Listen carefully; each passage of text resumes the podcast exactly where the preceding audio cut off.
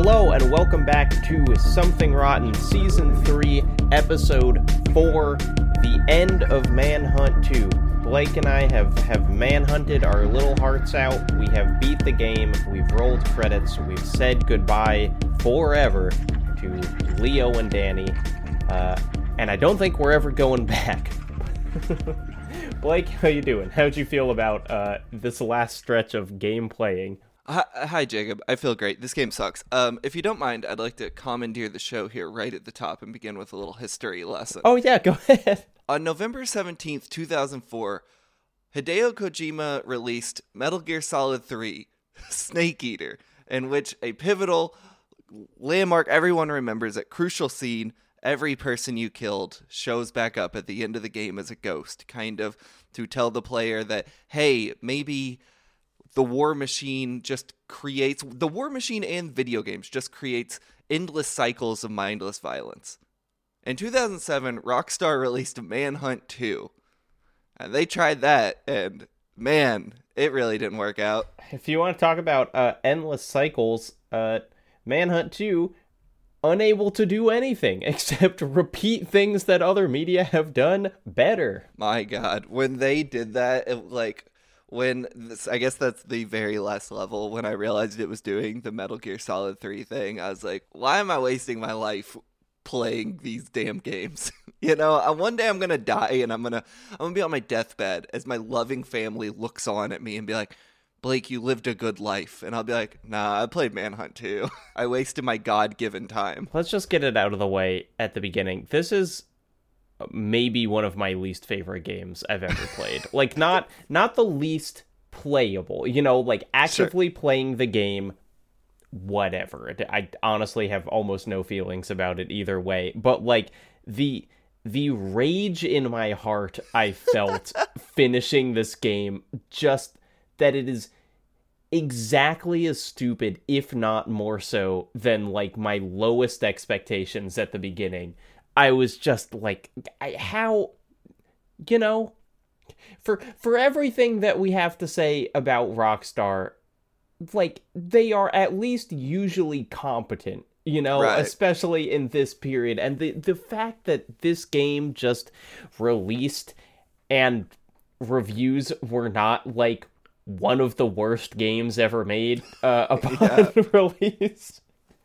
really, really quite infuriating. Jacob, let me tell you how checked out I was finishing this game.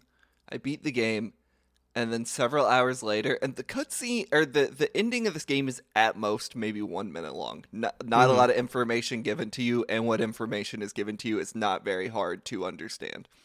Um, I beat this game, and several hours later, I had to pull the ending up on YouTube because I compl- I could not remember a single thing that happened. I was like, I was done. I was checked out. I was going through the motions, finishing this piece. I did finish it though. I didn't. I didn't watch the game on YouTube. yeah, time. you know what? It it it at least maintains playability, which is uh, is, is more of a question for Manhunt. To 1. some degree, it does play significantly better than the first game, which is not nothing. You know, it plays easier. It, it's the kind of thing of like sure. like every you know the the hard edges of Manhunt 1 have been largely sanded off in terms of gameplay and so what you're left with is is a brain with no ridges on it. You know, yeah. it's like it goes down smooth and much like you. I mean, I'm looking at like the YouTube playthrough of it right now because I want to remember the things that happened and I just feel like I won't if I'm not looking at something. It goes down very smooth which makes Manhunt 2 like the fine whiskey of video games. But since I'm in recovery, like alcohol, I it's something I must avoid for the rest of my yeah, life. Yeah, you don't say fine whiskey uh, in a positive way. yeah. Let's get into it. Tell me about this game, Jacob. Okay, so uh, when we left off, uh, we had these two characters, uh, Danny and Leo. Uh, they have escaped from an asylum they are running from and and killing people uh, from this mysterious organization called the Project. Mm, inspired um, name. The, the, Project keeps uh, keeps trying to come to get them. Um, you really just do that for a while more. I'm uh, just like, what are the plot beats that hit here? Um, so one of the early missions in this section uh, is another mission in which you are playing as Leo, who's the kind of more chaotic, violent character, um, and you you go through a warehouse and you have to torch both his and Danny's uh, like medical records and histories. Right. Uh, yeah. Which, uh, if you'll remember, the movie Fight Club is uh, something that happens. Um, you know, but with the credit histories, not with. Uh, Oh, I actually. Oh, I, I didn't even think about that. Yeah, yeah, yeah. yeah, that that I Fight Club is all about you know destroying histories, bringing the record back to zero. This is more like getting rid of a criminal record, but I certainly was still thinking about Fight Club, especially because this entire game is just Fight Club. Um, so you go through, you burn these things down. I do think it's very funny that their criminal records are just like in a bunch of loose leaf papers in a warehouse uh, in the middle of nowhere. Uh, I don't know how criminal records work. I assumed it would be more high tech than that, but maybe not. Um, let's see. There's an interesting gameplay thing in this one where you have a gas can, like in Manhunt uh, 1, but you can pour gas on the ground and that creates an environmental uh, death hazard, and then you can kill people with the gas. I thought that was pretty cool, except like Manhunt 1, carrying that damn uh, gas tank makes you walk at the pace of like a glacier moving across the ocean. like it is so slow. they actually made the carrying body uh like animation so much slower than in Manhunt 1 when you have to when you're like lifting up a body to hide I it. do kind of like that though. Because I think it makes sense that like when you're holding a body, you would move really slow, so it's kind of like this like little risk reward thing where it's like do I take the risk to actually pick this body up and risk getting caught because I can't move very fast? But this gas tank, this thing weighs uh, what 20, 20 pounds at most. Why Yeah. am I walking like a damn tortoise? Yeah, it's like if I have the power to lift a man and throw him into like a you know pit of knives or whatever the environmental if I can lift up a manhole cover and smash it down on someone's head, I can lift up a gas can. This level is really bad. You just keep having to run back and forth looking for these gas cans, and then new enemies will populate it. And it just feels like needless busy Yeah. work. Which, like, to the game's credit, it doesn't often feel like it's wasting your time. Levels are so short that you can kind of get in and get out. And this is the first one where I'm like, you are actively like padding your runtime for reasons unclear to me because no level after it does it. It never feels like it's trying to artificially boost that runtime. Blake, you knew what the real villain of Metal Gear Solid is? Yeah, n- nuclear proliferation. Okay, yeah, but Oh, oh, you mean giant sick robots? no, I was going Oh, you meant the controls for the sniper rifle? No, Blake, the real villain of Metal Gear Solid is a lack of data security. You're just saying that because we're being sponsored by NordVPN. Think about it, man. People are constantly getting one over on Snake because his codec is like wide open and anyone can listen in. I feel like you're making this sound dumber by connecting it to that game. The fact is, VPNs should just kind of be part of your internet infrastructure at this point. It actually is for me, and not just because I'm smarter than Solid Snake. Uh-huh. I've used VPNs when traveling to different countries so I could continue working like I was still at home in the US. I've also used them when doing research for my videos, or even for this show, because believe it or not, Blake, What? there's still a lot of websites that feel pretty unsafe to be on. No way. Using NordVPN, I know I'm not going to pick up some tracker or malware or something. You know, Snake, he could have I'm used. just going to interrupt to tell our listeners that when they sign up with our code, nordvpn.com slash rotten, they'll get bonus months on top of an annual plan. You don't need to make it about video games, Jacob. This is just something that normal adults who listen to our show should use. Also, there's a full 30-day money-back guarantee, so if they decide they don't want it for some reason, it's no big deal. You're right. I shouldn't lean on Snake to make logical advertising pitches.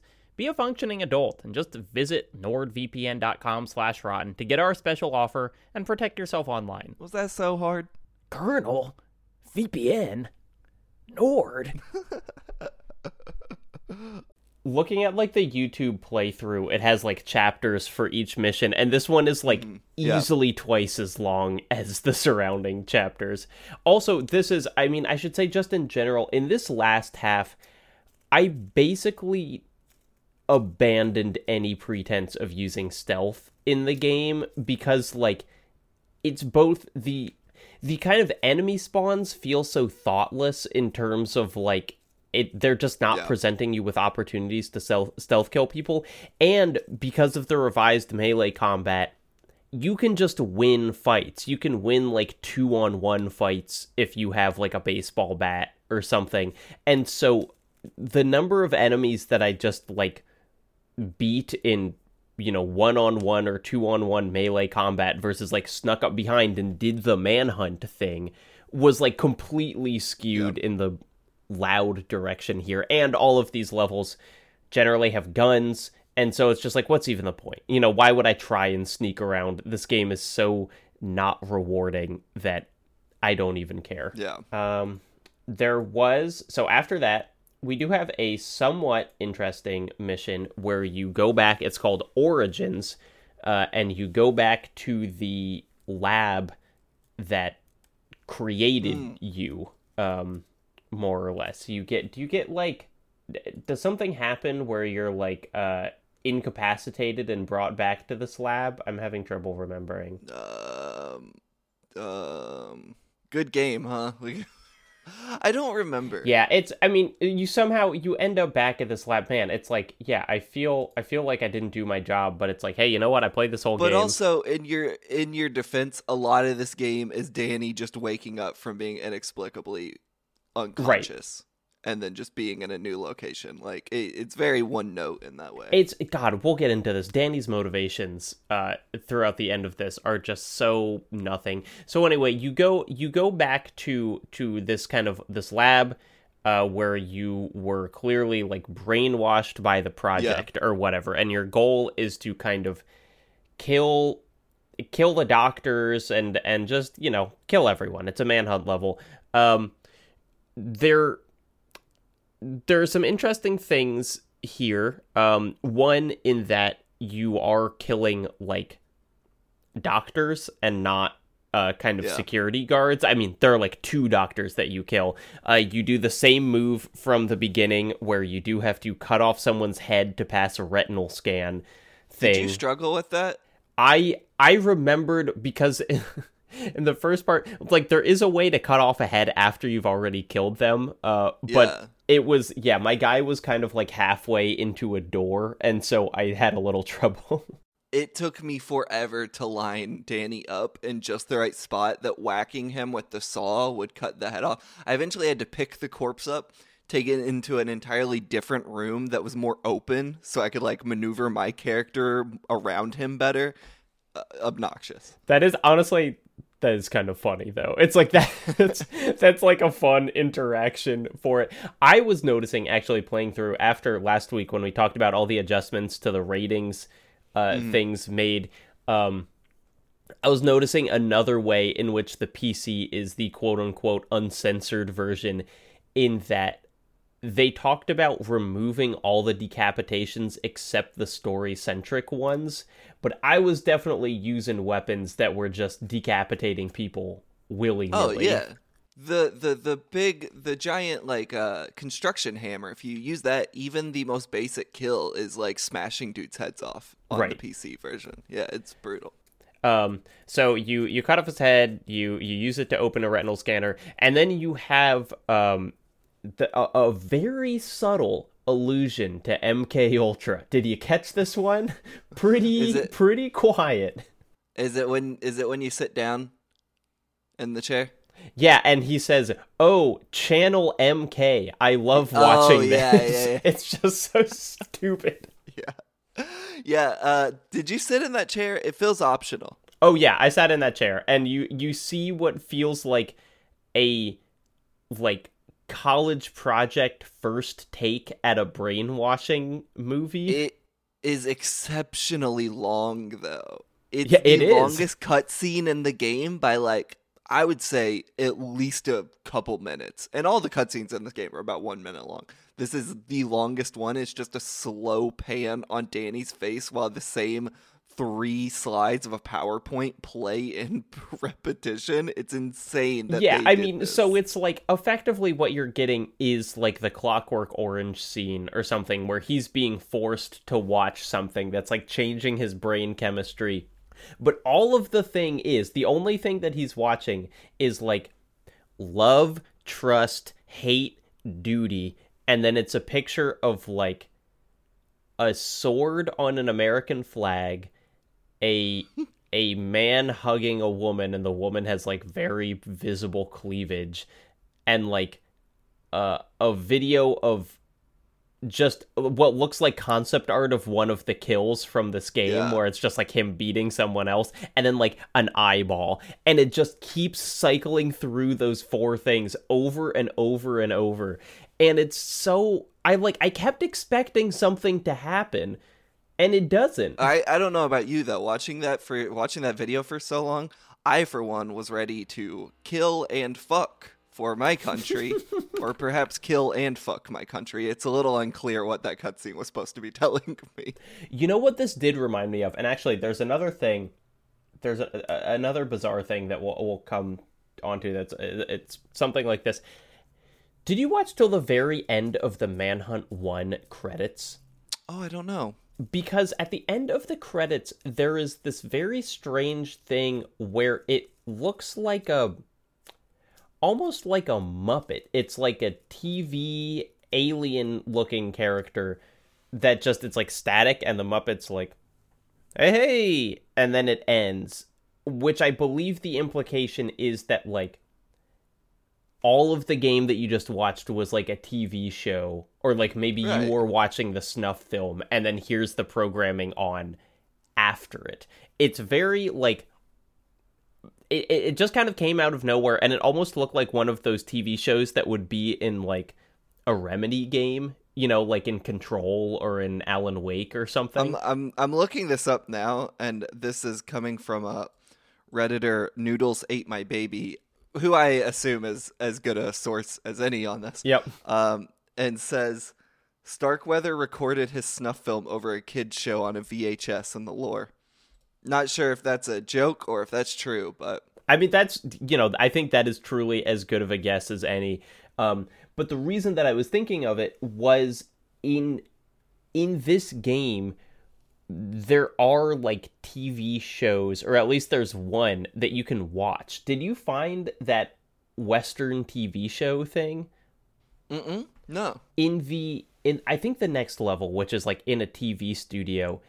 There's a TV that you can walk up to and interact with, and there's a Western Oh. show called Five Past Noon that's kind of like a barely animated something but it's it's another indication of like oh this is a rockstar game you know because that's Yeah, always been a thing in like gta and whatever like you can go and you can watch tv uh, but it's just it feels so out of place in this game because the whole point of manhunt seems like it's so stripped down and raw Mm-hmm. and then it's like haha watch a tv show it's a western The level in the TV station, fucking cool. I It's pretty that was a good. cool level. Yeah. Really yeah so let's i mean does anything else happen in that that psychiatrist level. Here's one thing that is interesting actually is we learn danny has like a kill phrase. You know he has like Yeah. it's like if he hears I, I don't know just some random sequence of words his like memory gets wiped. And so they kind of disabled him with that once. And then as you're escaping there's a guy yelling it through loudspeakers and so when you enter a room you have to find the speaker and shoot it in order to not hear that phrase which is uh, an interesting idea i guess i mean at least it's something that's not just running into a room and shooting a guy you know like it Yeah. feels kind of cool I like this level. I think it's cool. Um, the one part I didn't like is Danny uh, getting up to like the climax of the level. Danny is incapacitated, then held in this room. He has no weapons, and there's one guy with a shotgun. And just getting out of that room was really annoying and frustrating because you had no way to like stealth kill him. You had to tie him when you ran up on him and like punched him out. Oh no, that's uh you you clearly didn't find uh there's a there's a pen in that room and that guy just turns around randomly and so you are able to stealth kill him but it still feels very stupid because it's like that guy just completely turns his back to you I just ran up on him and like started whacking him, and he killed me a couple times because I ran headfirst at a guy with a shotgun. but wow, damn it! Anyway, next level's cool. I want to talk about that one. yeah so the next level yeah the next level is this tv station so talk about it It feels like you know what it reminded me of is uh Max Payne 2. There's a level in a funhouse, and you're just like kind of going like in and around behind the scenes in front of house all these different like funhouse areas. This feels very much kind of like a carnival ride of like now you're on the set of a kids show, now you're on the set of that western. Actually, Yeah. now you're seeing like where they're filming and you're fighting through like the uh the uh, crowd areas. It's just like very uh funhouse feeling. Yeah, or or my favorite Dead Space 2 level, which is the one in the like elementary school and eventually you get Oh, on stage yeah, for yeah, like the school play and you're kind of going through the set of that. Yeah, it's like you know what this level felt like um was uh hey uh, we made those max payne games. Those or we published those max payne games. That was pretty cool huh?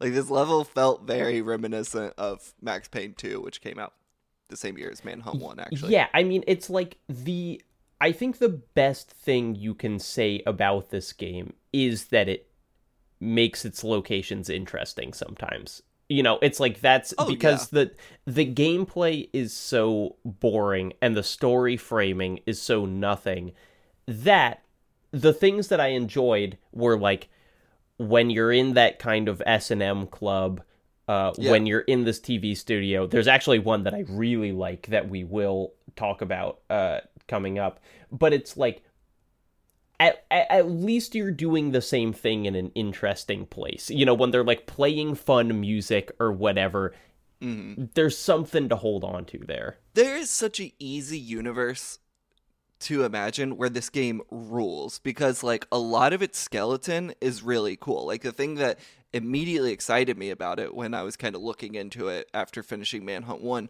was the idea of one just the game looking better and it having all these like very unique locations like the s&m club is a big one and um i didn't know about the tv station until i played it but i was really into it and it just feels like if the gameplay and story could have delivered on like a pretty cool setting like this would have been a slam dunk Mm-hmm. and unfortunately it's just a game with like an interesting setting Well, yeah, and, and uh, also hold on. for go ahead. does this game take place in carcer city I don't think so. I, I, I feel like this game kind of just it, it it's just in like a completely different place every level. Because you like go to his house, you know, so it's like, well, did he live in Carcer City? i like the idea it's like a truly different city every time like it's where in the world is carmen sandiego but it's just mm-hmm. this lunatic beheading people oh sorry it takes place in the fictional city of cottonmouth which is inspired by several southern U.S. cities, mainly New Orleans. I sure didn't see that influence anywhere in the game. Like its predecessor, the game is part of the same shared universe as the Grand Theft Auto series. So there you go. Thank you, Wikipedia. cool. Um, also, it's like for every interesting level, there is one that's just in sewers or like in Yeah. an office building. and like you know, so it can't it can't even maintain the interesting thing. But the new like the the TV station one is good, and if we really want to give the game credit, there is this theme of being influenced by media by screens you know it's like he was brainwashed by watching this Yeah. TV channel so if you if you have that in mind when you're then running through these different TV sets and doing great violence in them it almost there's almost a theme that appears The the game is definitely trying to play upon the same themes as the first game. It's just that the first game felt like it A had more to say and B said it in a more interesting way.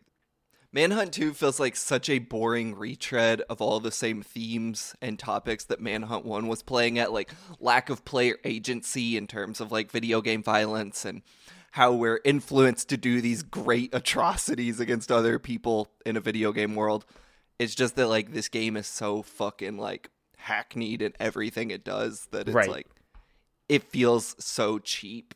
I'm not saying Manhunt 1 was like some great text on like violence and human beings like relationship to it, but it this one is completely missing the mark. I I'm just I'm really surprised at how much and and boy don't quote me on this one, but I'm I'm surprised at how much I miss the snuff angle. You know, like Sure. while playing Manhunt 1, I didn't really think that much about it adding to like the feeling of the game. But once hmm. removed, Manhunt 2 just feels kind of purposeless in a in a way that I really did not feel Manhunt 1 was that I I just kind of like I don't understand what the the point of the violence is in the same way. Yeah, it, it- it's Manhunt 1 like I, we talked about this a little bit last issue or last episode, but Manhunt 1 had such a vibe and such an atmosphere and I think a lot of that had to do from the just like general nastiness and oppressiveness of the snuff setting. And Manhunt 2 by stripping all that away and then just like kind of copying games and movies that it has no chance of being as good as. Like it feels like this derivative soulless game pretending it has something to say when really it doesn't. It's kind of like a Green Day song off American Idiot. You know, technically good at, you know, competently made, but not really saying a whole hell of a lot despite what it's yelling in your face. It's kind of like a Green Day song off American Idiot. One of the first songs that Jacob had on his iPod Nano in middle school. Now, one of my most toxic takes is American Idiot is Green Day's best album, but I have to do my best to not pay attention to a lot of the lyrics of that album because, good Lord Almighty, you know, it's just some dumb shit going on on that thing. Um here's okay, here's something. I'm just looking at the notes that I wrote down here. And and one of the one of the kind of strange things a, a thing that I like about the graphics is that the character will get very covered in blood as you go through a level, but then a very jarring thing is the next level will start and he'll be completely clean again. Uh, Yeah. Which I, I was just like, is does this mean that it's all in his head? What's going on? But something that I do think is interesting to talk about about about Danny's character is the difference in design between Danny and and uh, Cash in the first game. That that Cash kind of looked like if you were just like draw a murderer. He looked he looked like that, just kind of like a stocky, mean-looking guy Yeah. without much else. And and Danny looks like and this is this is kind of the only way I was able to describe it in my notes. It's like he has the school shooter look. You know? like like he's he's this kind of put together or or you know because because he's like a you know probably in his 30s or whatever kind of a like cubicle shooter that that Yeah. he looks like he looks like the fight club character. You know he looks he looks like a mm-hmm. buttoned up office dude wearing glasses you know he looks kind of nerdy or whatever that's like that's like ready to snap.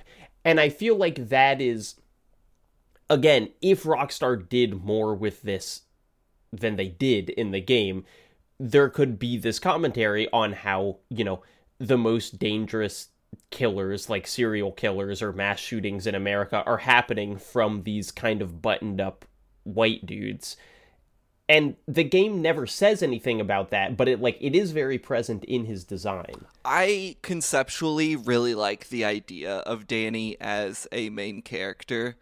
And, you know, he doesn't have, obviously, uh, when we're talking about school shooters or kind of workplace shooters, there is a undeniable amount of like toxic masculinity at play there. Sure. But uh, that said, Danny does not have the typical kind of um, Rockstar toxic masculinity when you think of someone like Tommy Vercetti or the GTA 5 Yeah, i mean it's like danny isn't like a guy who fucks you know Right. like He's he's a much well, he had a wife and kids, so I mean he was fucking he fucked at least twice. um, but like he he's a way more passive character than a lot of Rockstar Mm-hmm. characters. And like I think that's conceptually very interesting to explore that space and how those people can become uh, walking atrocities, which Danny clearly is. And the issue is like this game is, you know, like you said, just not interested in engaging with anything that might make it interesting at all. Yeah, so it's like that, you know, it is, it is just like, I, I feel like maybe we didn't talk about it enough in our first episode of this. It's like, it is quite a difference going from Yeah. Manhunt 1 to Manhunt 2 because it's just like this guy doesn't he doesn't feel like a guy who would be doing these kills. And you know, maybe it's I, I don't want to stereotype the like murderer body type or whatever, but when you looked at Cash in the first game, you know, it, it it it like he he felt kind of up for it. And so the question I think that this game wants you to ask kind of is why is Danny this violent when he looks and kind of talks like a normal nervous guy? And the answer, as you can guess from literally the first level, is that Leo is in his head and Leo's, you know, uh, a, a crazy murderer guy. Do you think a game that doesn't have Danny and instead you play as Leo is a more interesting game if it just leaned further into exploring like a sadistic character? Well, here here is a good answer to this because maybe my favorite mission in the game is coming up, which is called Domestic Disturbance. Right. And you are playing as Leo and you are running through a suburban neighborhood while like cops are chasing you. And in this level, there are also times when you will hear like children or like Yeah. you know, women say things in a house. They'll be like, there's someone outside. And then a guy will come out of a house and then you kill them in a way that feels uh, fucked up in kind of the the interesting way that the first game did where it was like oh my gosh i'm killing you know like these these cops are not like crazy they're not they're not video game enemies made to be killed they're just kind of a normal person and the one time that I felt uh, that that Manhunt 2 was being truly antisocial in kind of the way that the first game was able to do was this level where you were in suburbia and you were like climbing over fences and you're like getting weapons out of people's garages and stuff. Yeah. No, this level's really cool. And I kind of wish this was the game. Even just on a gameplay, from a gameplay perspective, like again, it's another interesting setting. Like it's very fun climbing over the fences of backyards and using that as ways to like get away from like your uh the cops patrolling and everything. But um yeah, it feels like this is what the game should be, or more interesting, compelling ideas to explore than like Danny is schizophrenic Yeah. and he kills people because of that. Mhm. Like that's not a good story, but this madman let loose in suburbia maybe is an interesting concept. Yeah, I mean it's you know it it's the same thing as the the slasher movie thing where it's like you know you know what's interesting seeing seeing danger where you think it's safe seeing all these like Right. nice white houses and then it's like oh gosh there's a murderer here we thought we were protected from all that that's cool that's interesting playing playing in these levels is is doing something Luckily for you, Jacob, they made a game about that. It's called Hatred. You're gonna love it. Oh boy, can't wait. Um, yeah, and it's like you know, so this in these levels, you are not, you are not like wantonly killing dozens of civilians. You're mostly just kind of running from and and shooting cops. But like there are, there is the implication that people live here, which is something that you never got in Carcer City. You know, Carcer City just fully looked like a kind of bombed out nowhere, and and the only people who lived there were were kind of crazy criminals. Um, to you know, as, as a point of contrast to this level, I think one of the worst parts of Manhunt 2 is this idea of the project, which is these men in suits that are your main enemies for many of the levels. They look so dumb. In a game that often feels like a Mudvayne music video, it's so weird to have these like dollar store like 1960s noir enemies walking around in their black suits and like feels like very pulpy.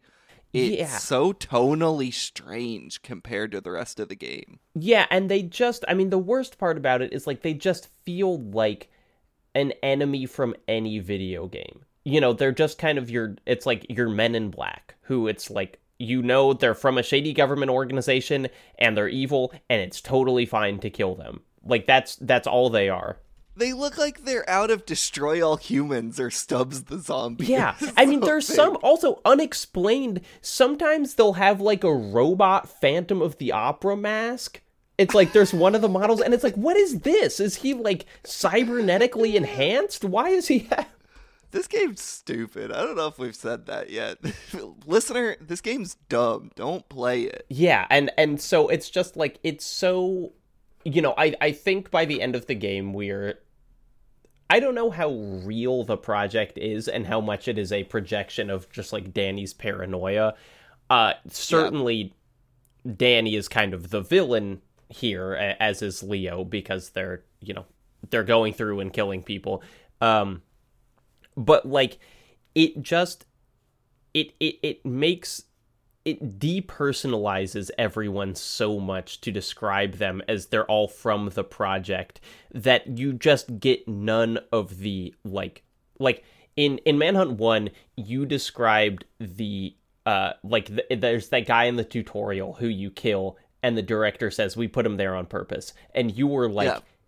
life is meaningless here you know but you did get the idea that life was meaningless because no one gave a shit about criminals. You know, that they were like fine to kill. And here it feels like life is meaningless because these guys aren't people, they're just video game enemies copy and pasted. Yeah, which feels antithetical to the idea that Manhunt seemed w- trying to explore, like, like just by like creating a shooting gallery almost in Manhunt Two, because it, it honestly the game feels like it's trying to say the exact same shit as Manhunt One. It's just not as good at it. Mm-hmm. And, but the way you just mow through people, like, yeah, life was meaningless in Manhunt 1, but like, it was saying something in its death and in its kill. And in this, it just feels like, what if Grand Theft Auto, but more gory? Like, you can just kill anyone and there's no real thought behind it. Like, there's no repercussions, there's no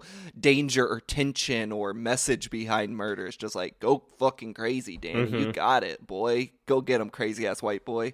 Like, it's so dumb. Yeah. Um so then uh at the end of the game, Danny for reasons completely beyond me Right. starts he, he meets with his like you know psychiatrist and he's like you're right we got to get leo out of my head why does he does why is he able to make that decision like what I'm not sure. what causes him to be able to be like yep i'm on board now let's get this crazy guy out of here I don't even remember how he gets back to her in the first place. it's at the end of yeah god this fucking awful mission where you're running through again like movie sets but it's like you get you get a crossbow you remember this Yeah, one I like this level.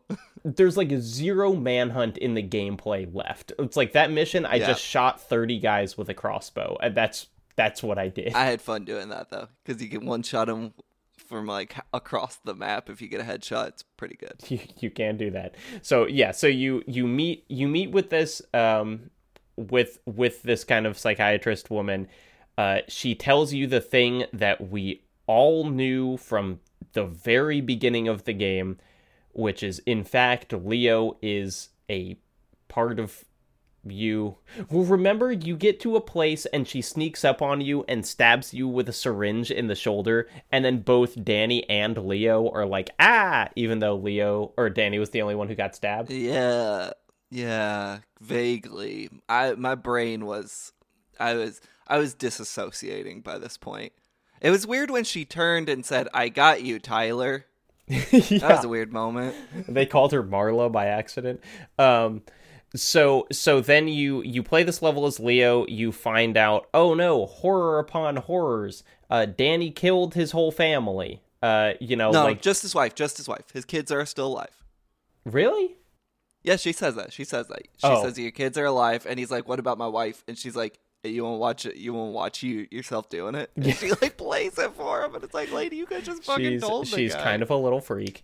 Um, yeah. So so Leo slash Danny uh killed Danny's family. Uh, Danny is then like, all right, let's get Leo on out of here, and then you have um, I I. I um um Well- like um go ahead You have one of two different levels. This, depending on how you play Manhunt Two, the last level won't always be the same for for you. oh well this is Which this one is did the, you have? the bonus ending right Yeah, did you play as Leo or Danny at the end? I played I played as Danny Okay, okay. So there's a way. I'm not entirely sure it has to do s- something with like how you play through the game and your like scores. So maybe it's only on PC. I'm not sure.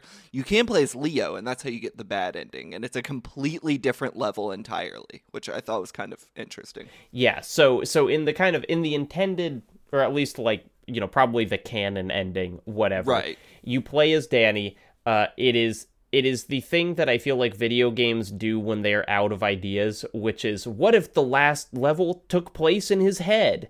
You know, and so Yeah. you're just kind of in this dreamscape.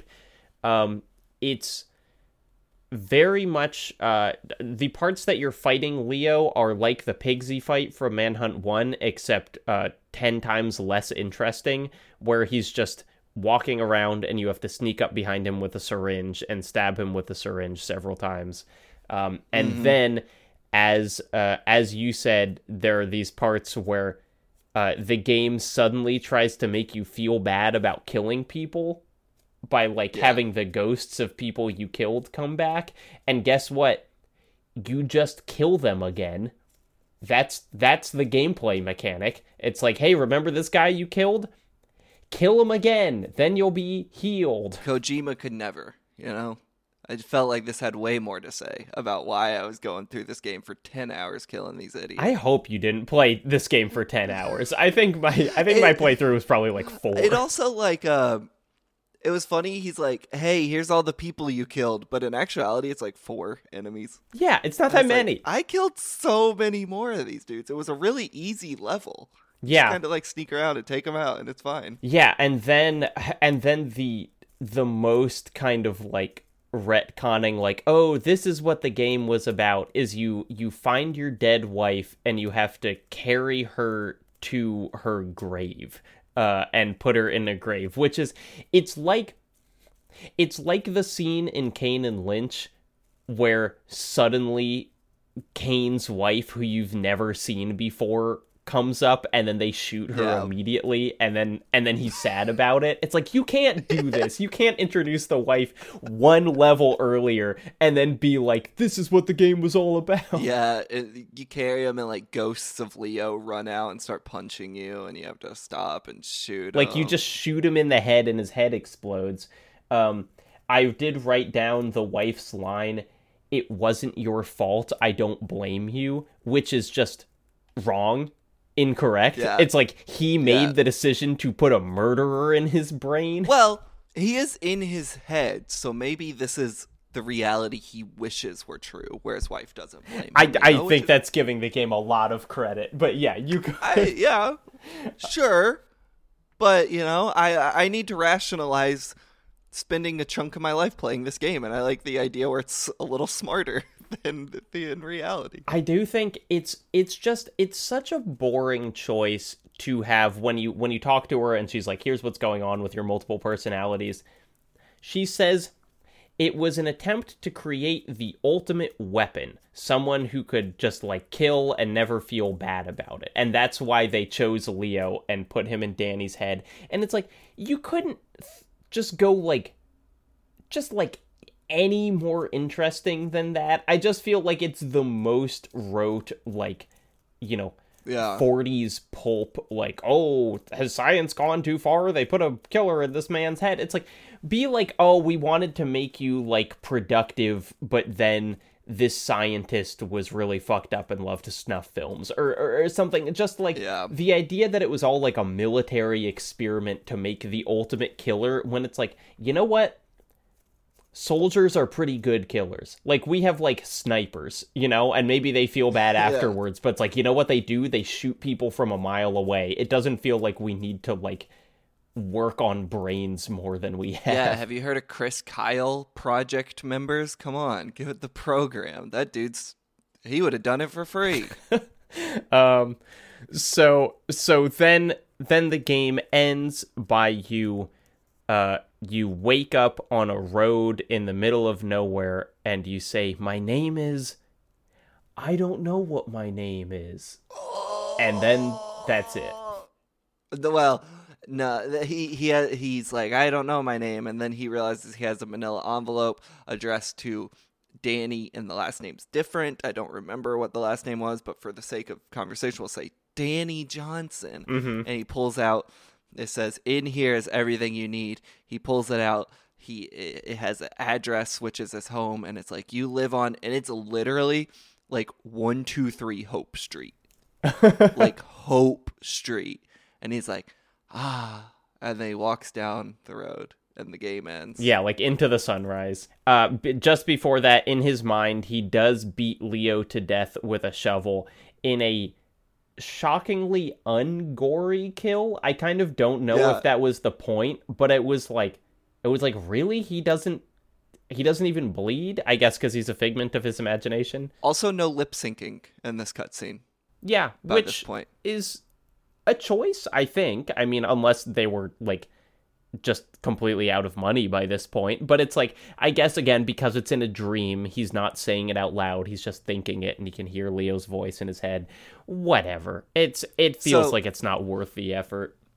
If you get the bad ending, the last level is you play through as Leo through kind of like a catacomb area. Uh, you start with a gun shooting him. Eventually, get to where Danny is, and you have a boss fight. Honestly, in a level that kind of looks like um, the first half of that Elden Ring fight with the the big moon lady. You know, Uh-huh. she starts in a library. Yeah. It kind of looks like that, honestly, or maybe just the Starkweather fight. Um, and then you you kill Danny.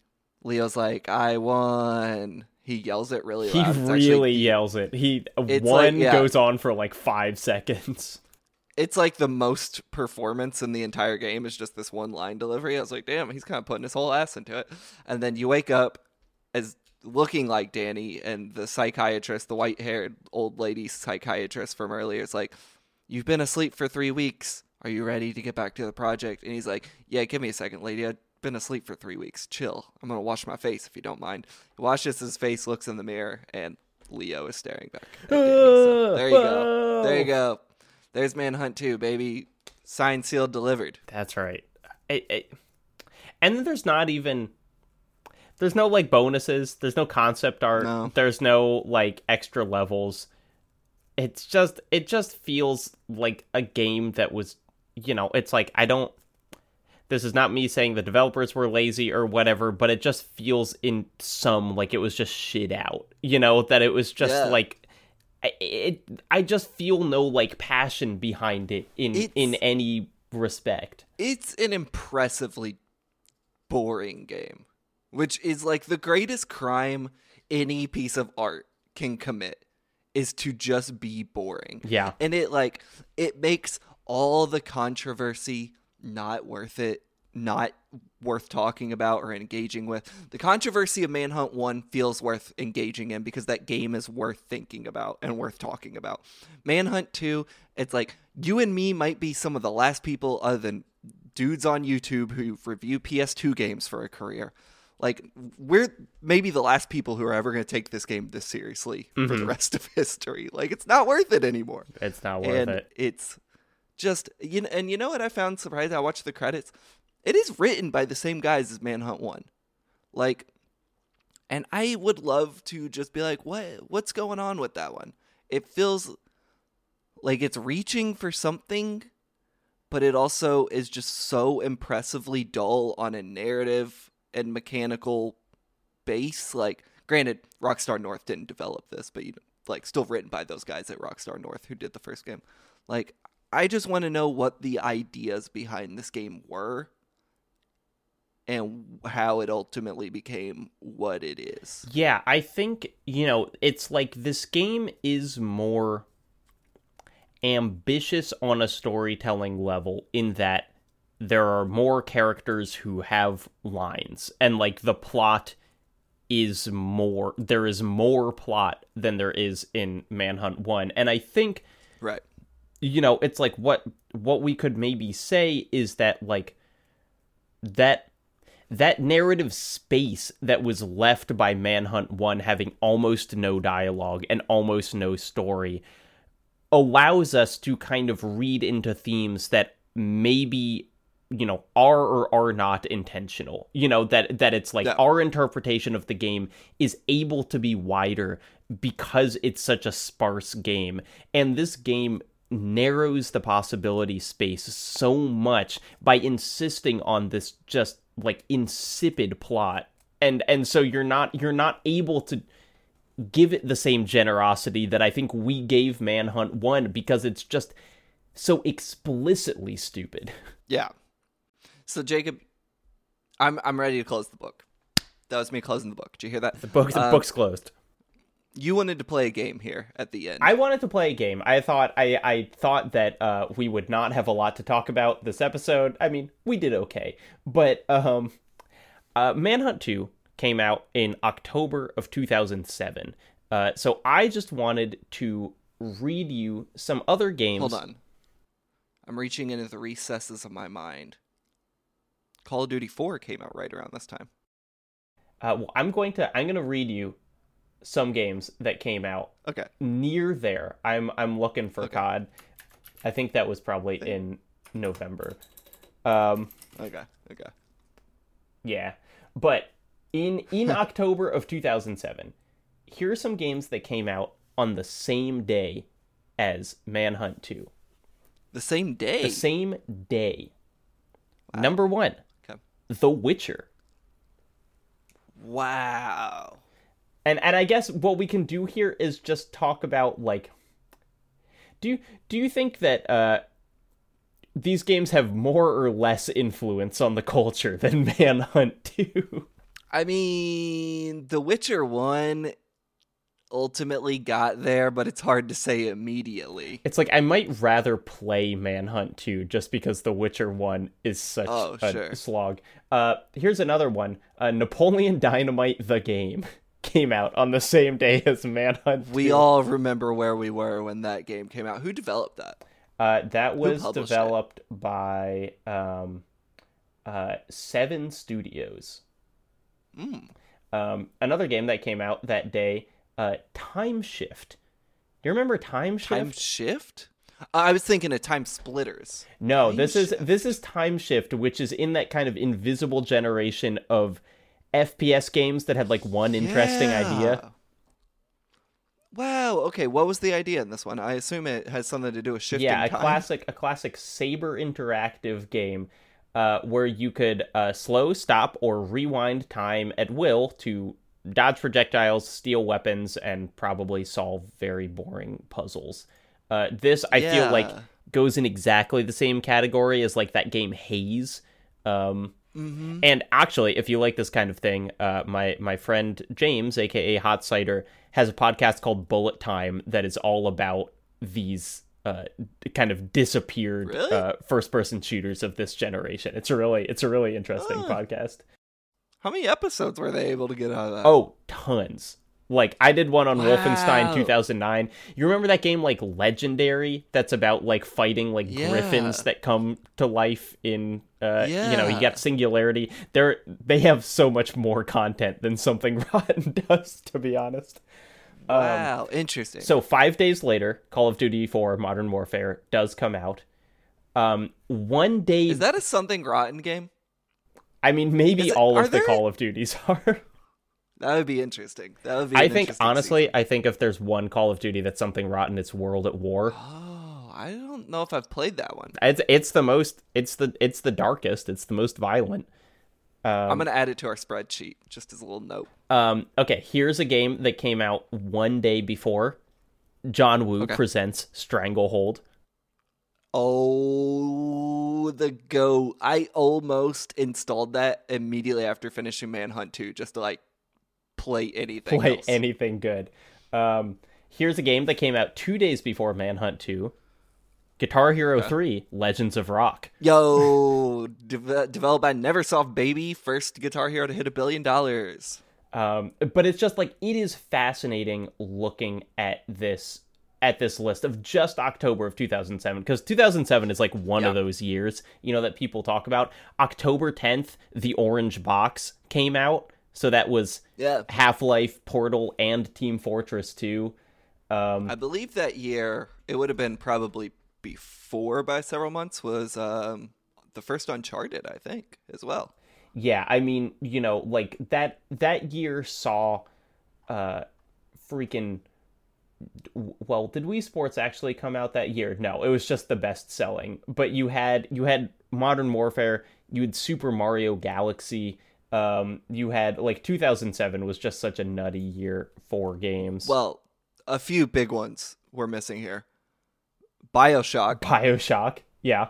Assassin's Creed, Team Fortress 2, Mhm. Mass Effect, God of War 2, Skate, Half Life Episode 2.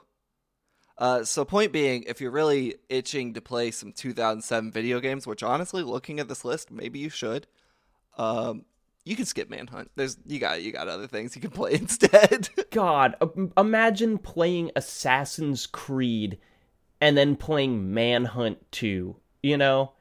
yeah, And it is and probably a lot of people did. You know, well it is it is weird i mean this is a, this is an interesting generational space that it's like imagine rockstar developing a game today that only came out on like an old console. You know like Yeah. not not even cross platform because it didn't come out on ps3 it only came out on Oct- and and the ps3 had released a year before.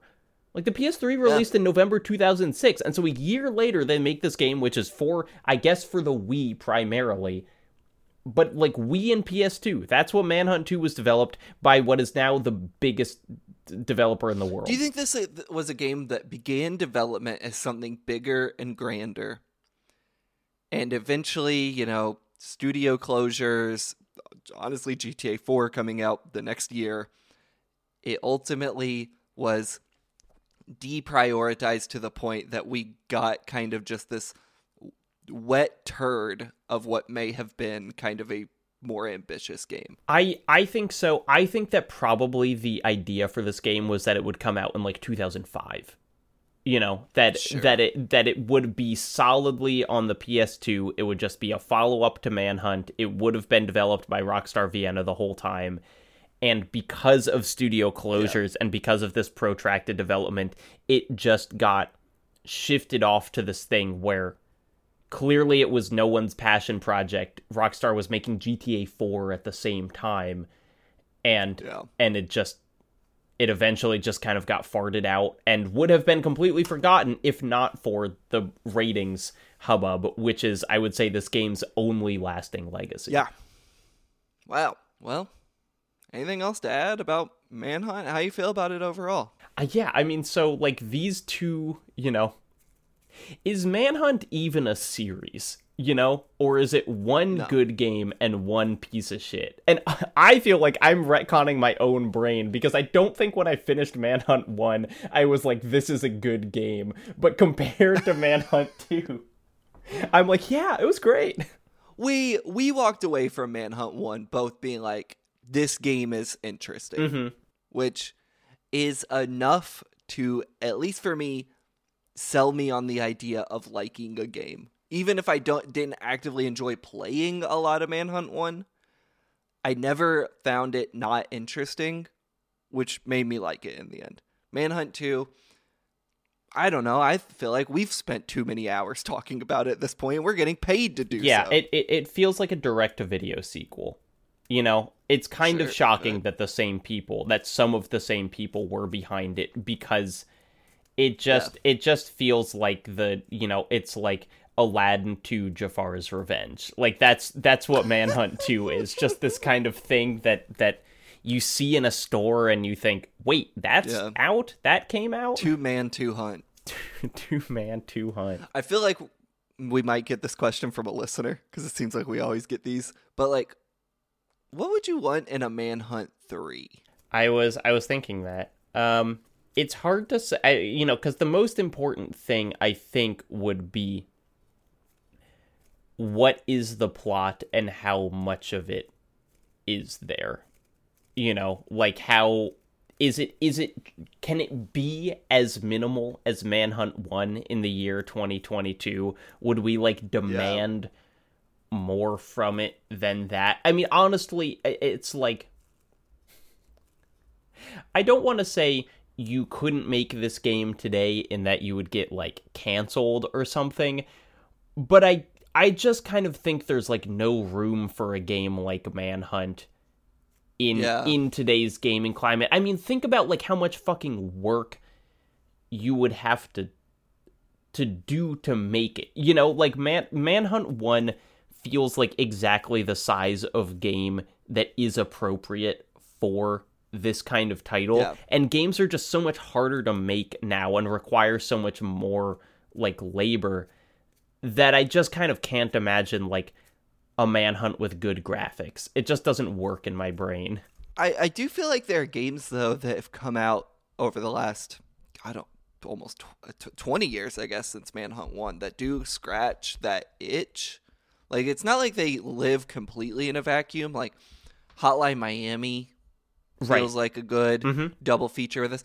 Honestly, Last of Us Part 2 feels like it's like uh, not obviously completely different stories, but like it feels like it's kind of reaching at some similar ideas of nihilism. I mean, that's what I was going to say. If you just took every animation from The Last of Us Part 2 and you put it Yeah. in a different game, it's like, hey, if your dream for Manhunt 3 is you see the light leave someone's eyes as you stab them in the neck, Last of Us 2 has you covered. You know, but it's like, I Yeah. don't know if that's, I don't think that's enough because we have seen that games are capable of making the light leave someone's eyes, and now I kind of want more from it than that. You know what? Like, if they made a Manhunt three the, nowadays, they would. You'd have to watch like some poor animator would have to like recreate in all that PS5 glory, like ISIS beheading videos or cartel videos. Like, it would just be so grisly. Yeah, I think I think Hotline Miami is the perfect answer. I think that that is that is the level of that this kind of like stylized hyper violence has now moved into Yeah. the indie sphere and Hotline Miami is able to do so much more interesting things with that theme than Manhunt 2 was capable of. Yeah. Coming up for the rest of this season, we'll have a question and answer episode where you can write in with all your burning questions about the Manhunt series, and we will also have the Nebula exclusive bonus episode where Blake is going to take me on a whirlwind tour of uh, some of the most horrible movies that he loves. Uh, That's not true. I I I curated them based. It could have been worse, much worse, Folks, I it could have well, been I was reserved. Um, yeah, if you want to, at any point, I would say, uh, during something rotten seasons, if you have questions about the game or just comments, you can send those to us. We will probably save them for the last episode of every season. The best way to do that would actually just be to email something rotten podcast at gmail.com. But if you tweet them or DM me on Twitter, like if you want to send them that, that way as well, that also works. But if you got Manhunt questions, send them to us. Yeah. We'll answer them. We will answer them. Until next time, I'm Jacob Geller. I've been speaking with Blake Hester. I'm never gonna play this fucking game again in my life. Bye.